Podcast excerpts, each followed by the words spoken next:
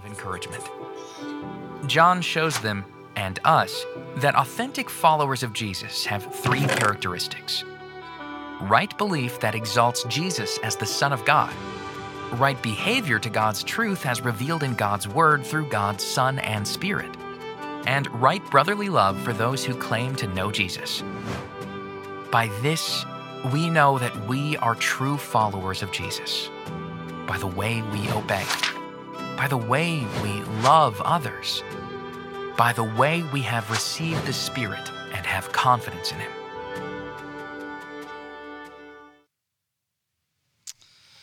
Well, good morning. Grab your Bibles and go to 1 John chapter 2. We'll be in chapter 2, verse 28, going through chapter 3, verse 3. Um, before we start, I want to say a special thank you to uh, Bobby Kelly. Uh, you're right there. Hello, Dr. Kelly. Um, for uh, filling in for us last week and uh, I was away with our students on our discipleship retreat. We took 57 of our students there, and it was great. And then Scott was out, um, and he was uh, getting his youngest daughter married. So uh, we were both out last week. So, Dr. Kelly, appreciate you. Thank you so much. Um, sorry about Kentucky, but we'll make it. We'll make it. Hey, they were my pick. They were my champion in my bracket. So I, I, I hurt with you. Um, all right, First John chapter 2, verse 28. So um, before we get there, to kind of get us thinking about the passage, uh, Dwight D. Eisenhower, whenever he was the president, would often vacation in Denver. And he got word that there was a six year old boy with cancer who lived in Dan- Denver who had the wish of meeting the president. The president got word, and rather than reaching out to the family to set up a time, he decided to just show up one day and surprise the family. And so one, one morning, uh, the president got in his limousine with his motorcade, and together they traveled through Denver, through the boy's neighborhood, and pulled up to the boy's house.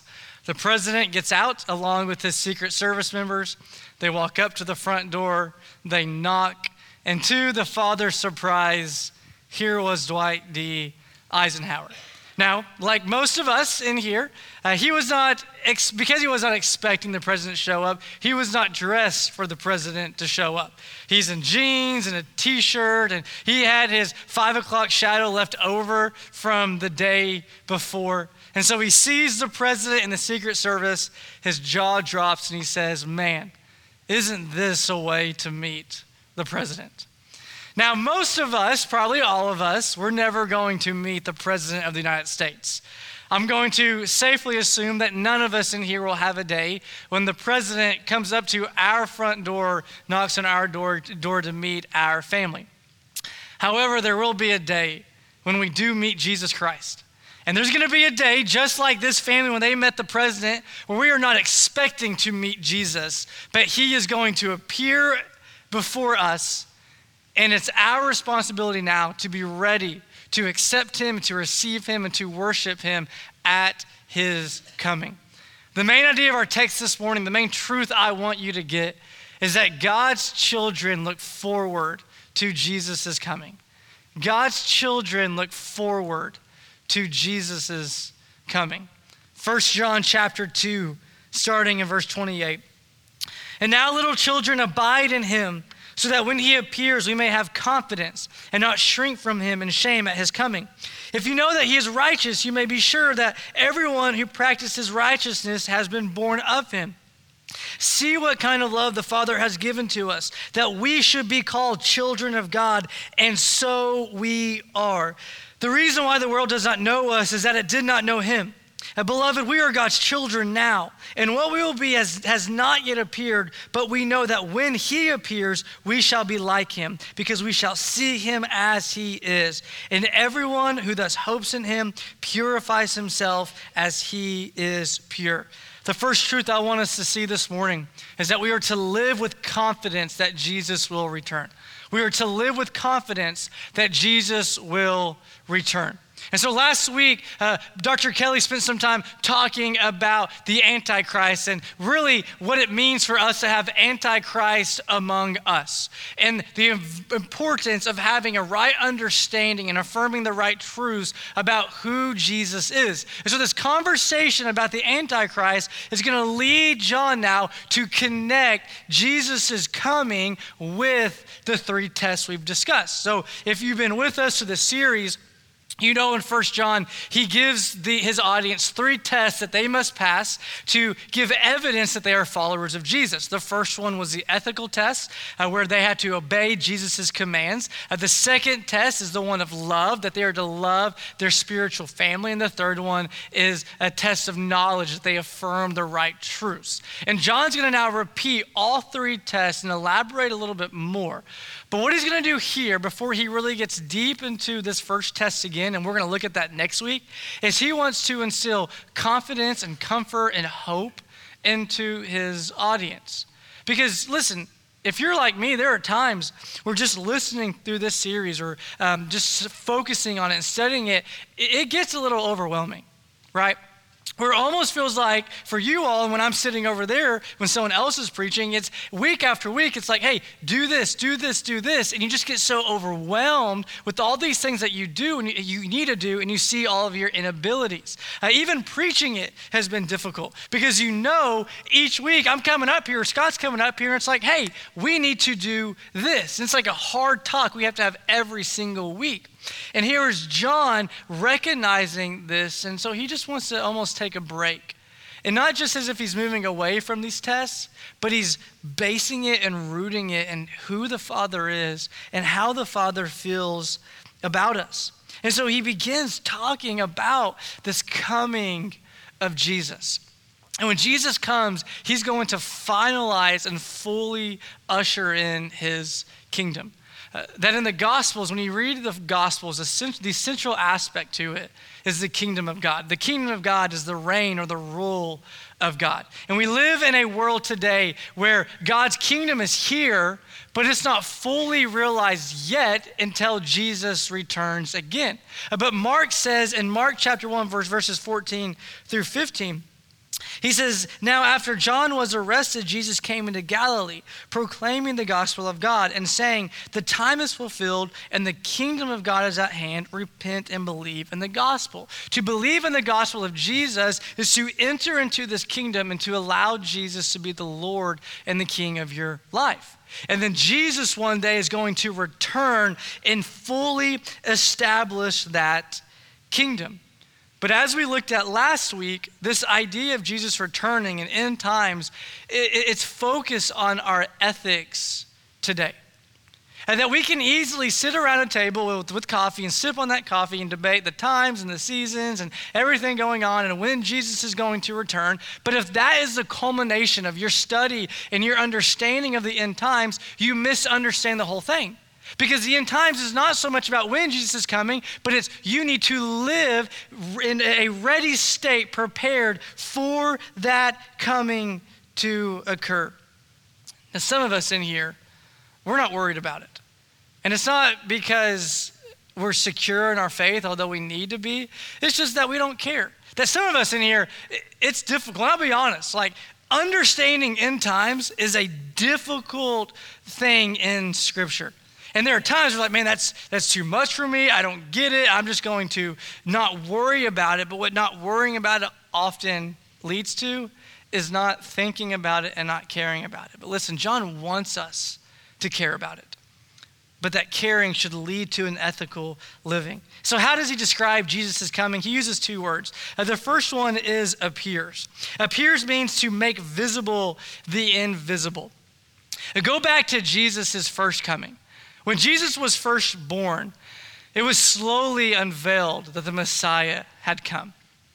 Uh, that people began to get word, and so uh, they would go and visit. The shepherds would come and they would see this Messiah. Uh, the, the, the wise men, they would go and they would see this Messiah. As Jesus grows up, his parents begin to wonder is this really the Messiah? When Jesus begins his ministry and goes throughout his ministry, people question is this the Messiah?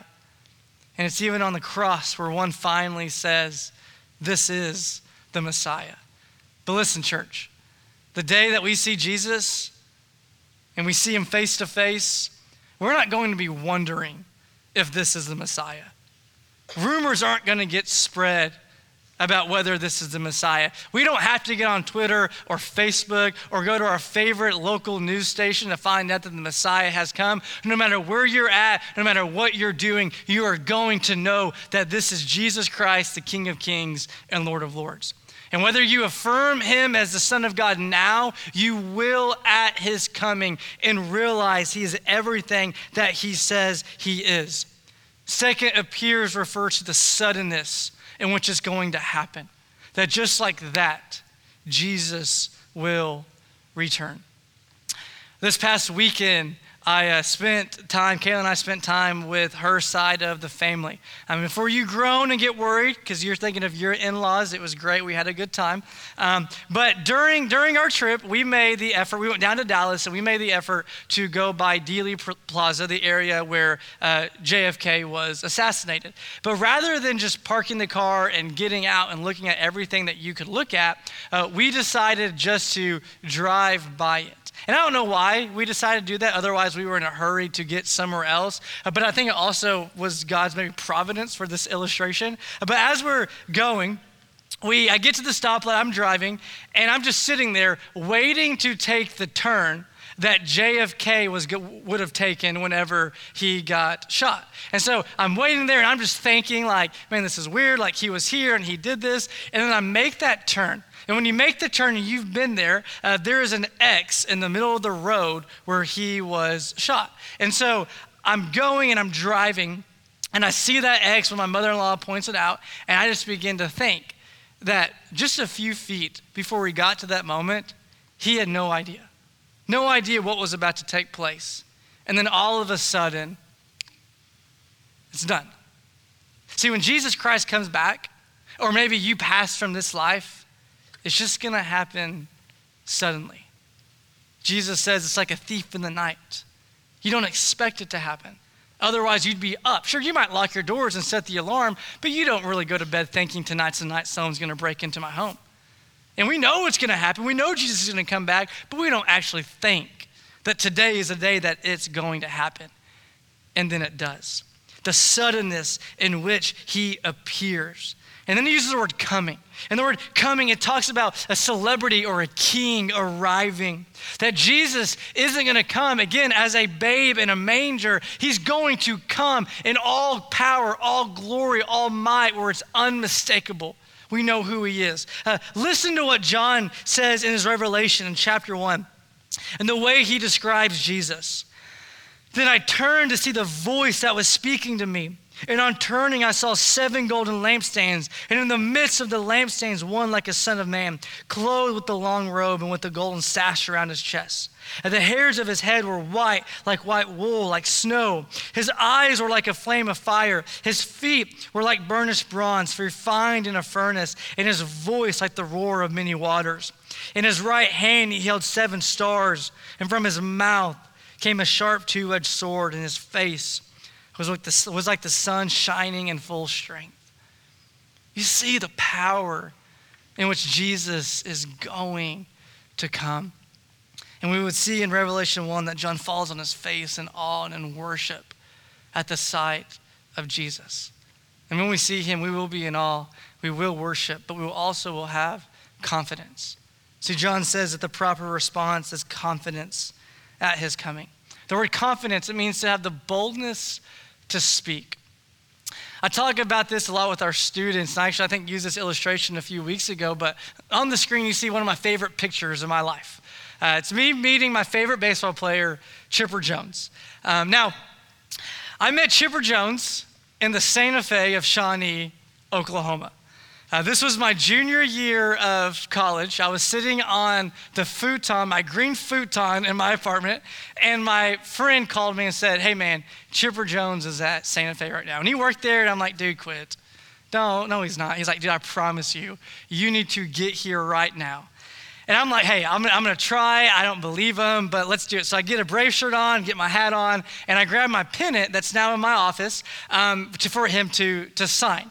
And so I go to all my stuff and I drive to Santa Fe and I get in there. And this was before they remodeled. So, those of you who are familiar with it, if you remember, they used to have that back right corner with the wall for that private dining. So, you couldn't see who was back there. So, I'm, I'm, in the walking the Santa Fe, and I walk up to the hostess. She says, "For one," I'm like, "Actually, for zero, um, I'm here to meet Chipper." And she's like, "Dude, no one names named Chipper works here." I'm like, "Chipper Jones." He's back in the back. He goes, "Who names their kid Chipper?" right? Like that's not, there's no guy named Chipper here. So I'm thinking like, oh my gosh, my friend, he got me. They're all back at OBU laughing, making fun of me.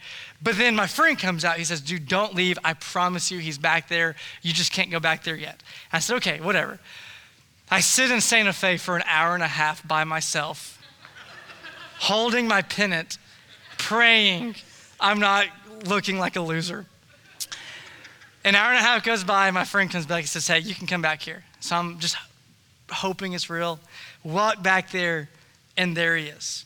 The guy I grew up watching on TBS, the guy I talked about with my granny every Sunday when we, when we had lunch together. My favorite player is right here. So I get in line. I'm right, getting ready to meet him. I introduce myself. He introduces himself, even though he didn't need to. And then this phrase came out of my mouth Chipper, this is the greatest day of my life. and the moment I said that, I heard some lady go, "Oh." and I'm 20 years old. And so I'm, I'm, I'm now officially an adult. And I'm just going to tell you an adult guy shouldn't tell another adult, adult guy when they meet him this is the greatest day of my life. It's one thing when I got married and looking at my wife right here on this stage saying, This is the greatest day of my life. But when I'm in Santa Fe looking at some baseball player and I tell them that, like, no. And so I, I, am embarrassed. I can't believe I just said that. And so the rest of the time, I'm just like mumbling my way through. I'm just like, dude, sign my pennant so I can leave and forget this entire moment, except for that picture, right? When we see Jesus, guess what? We're not going to mumble and stutter our way through our conversation. we're going to boldly come up to him and talk to him. It's not because we see ourselves as equal to Jesus, but guess what? We are so overwhelmed and we have such an understanding of the work that Christ has done on our behalf that there absolutely is no shame. That followers of Jesus live in anticipation and expectation and excitement that Jesus is going to come back.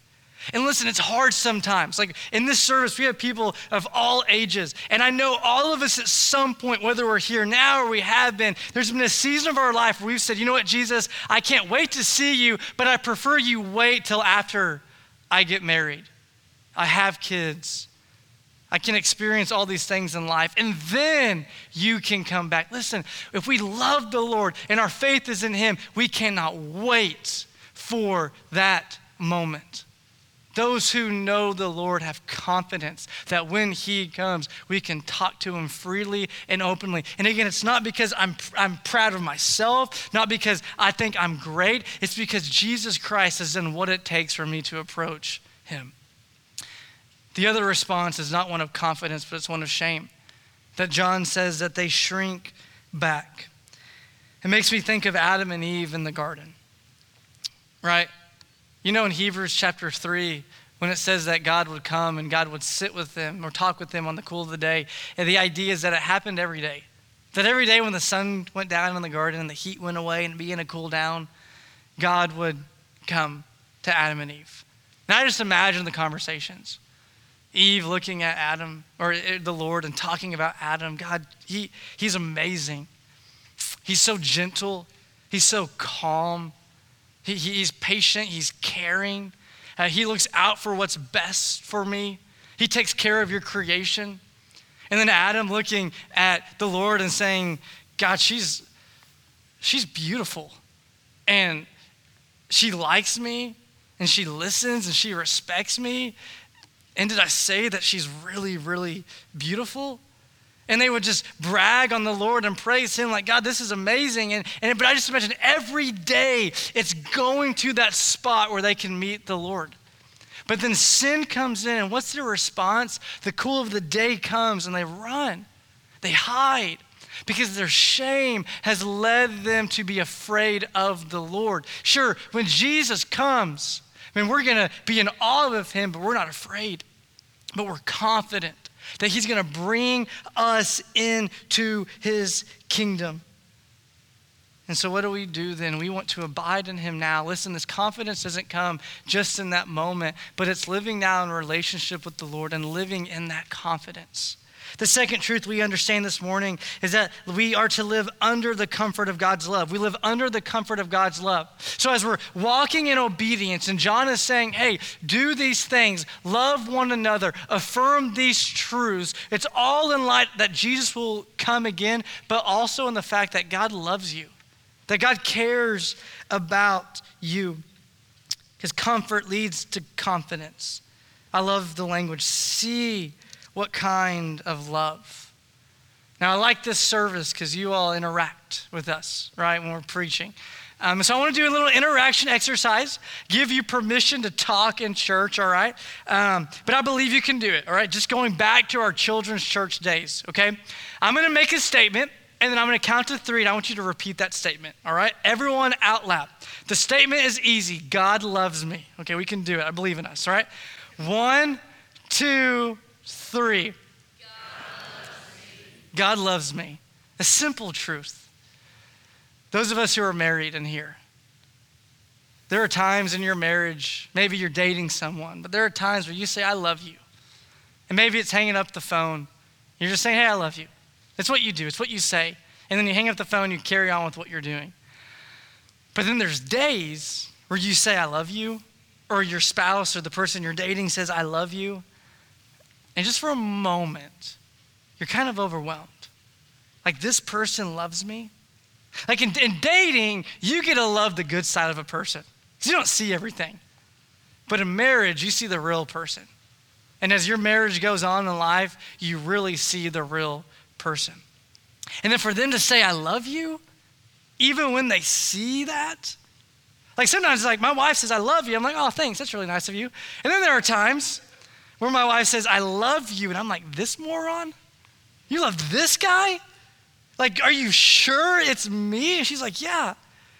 Listen, when, when God says, I love you, then He loves you. And this isn't a self help sermon to make you feel better about yourself, but the reality is, God loves you. And He delights in you, and He longs to be with you. That, that, that one, not only are we not ashamed of Jesus at his coming, guess what? God's not ashamed of us at his coming. He delights in coming to get his people. I love what David says in, in Psalm chapter 8. Uh, listen or see what he says on the screen. Oh Lord, our Lord. How majestic is your name in all the earth. You have set your glory above all, above the heavens. Out of the mouth of babies and infants, you have established strength because of your foes to still the enemy and the avenger. When I look at your heavens, the work of your fingers, the moon and the stars which you have set in place. Pause there.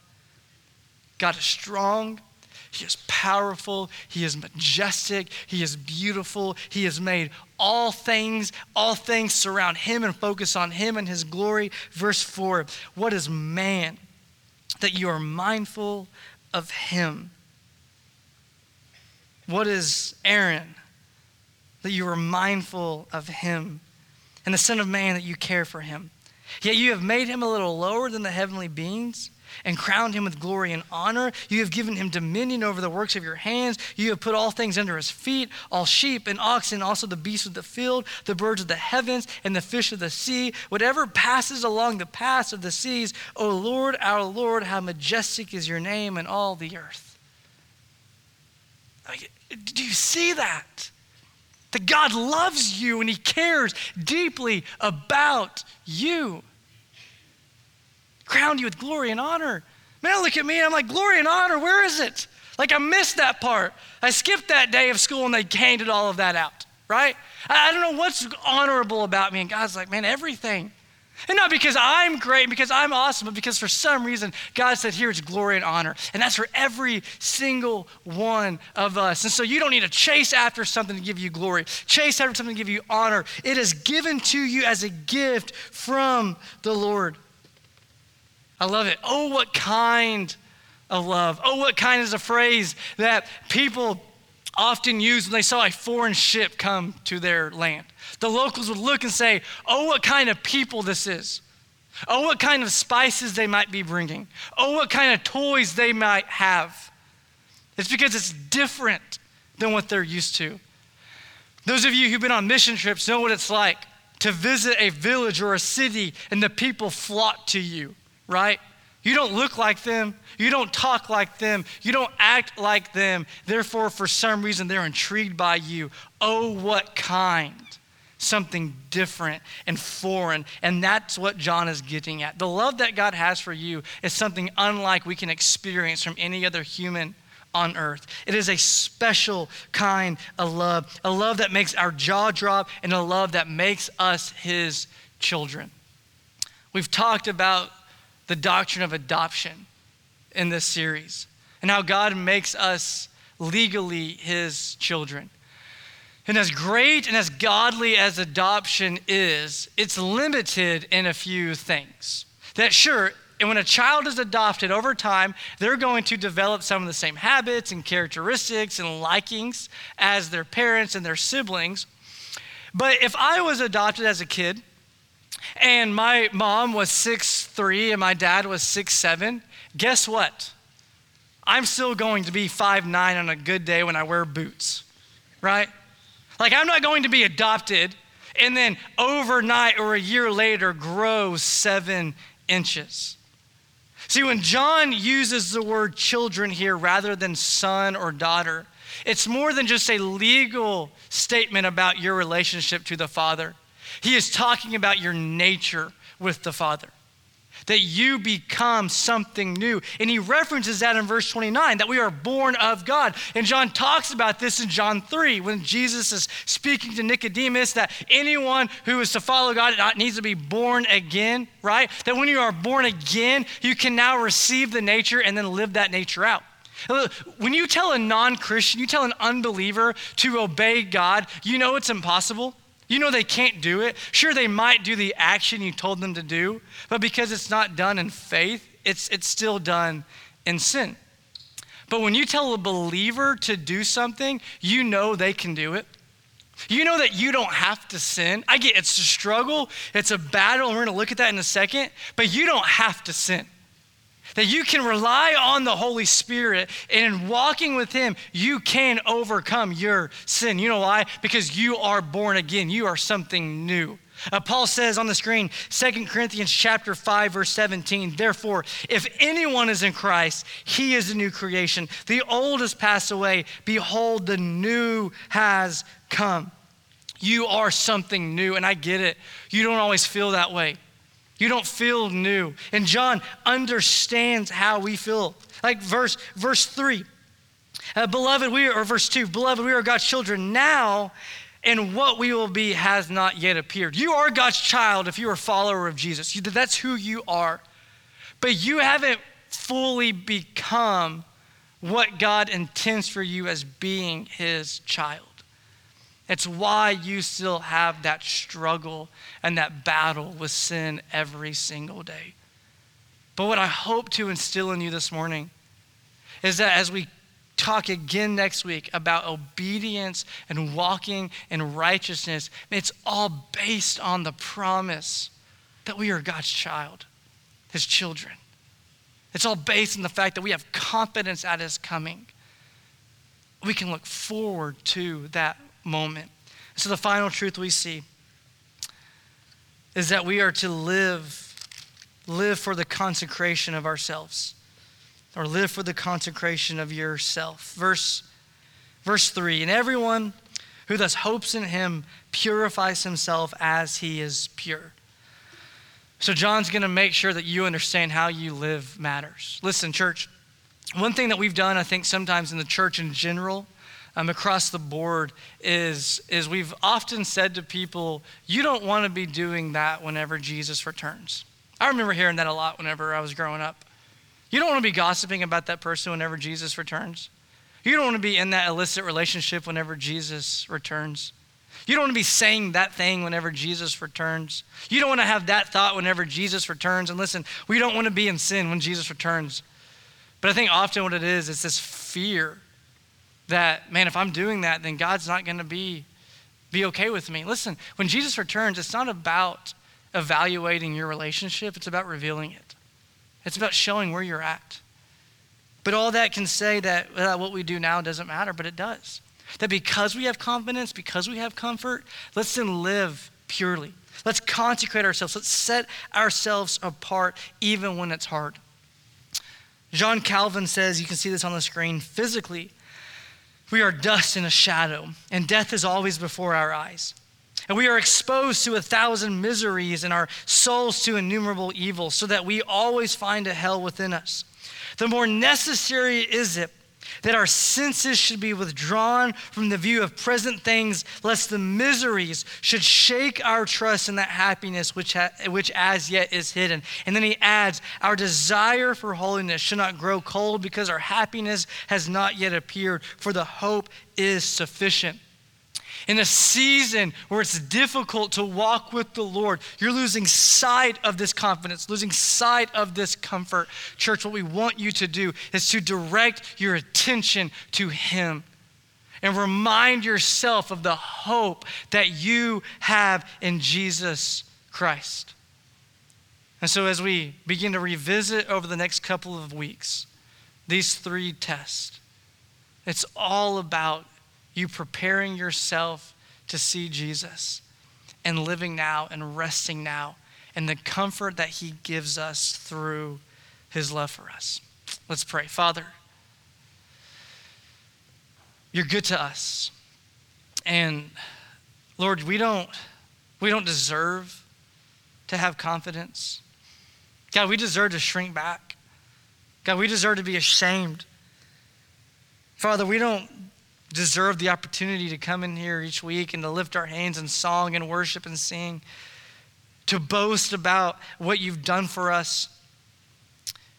God, we, we, we are prodigal children. Those who've run away, those who have made ourselves apart from you, but God, you have brought us back into your fold, brought us back into your family, and made us once again your children. And so, God, we praise you this morning for that truth. And so, Lord, I pray for those of us in here who, who have you as our Father. I pray, God, that we will live as men and women who consecrate ourselves before you, walking in holiness before you. And God, I pray for those who are not your children yet. That, God, they have not put their faith in you, and they are still enemies of the cross. God, I pray that this morning will be a day of salvation and a day of change and a day of hope where they become pure. Father, you're a God who is good to us, who loves us, who gives us honor and glory. Lord, we love you in your name. Amen.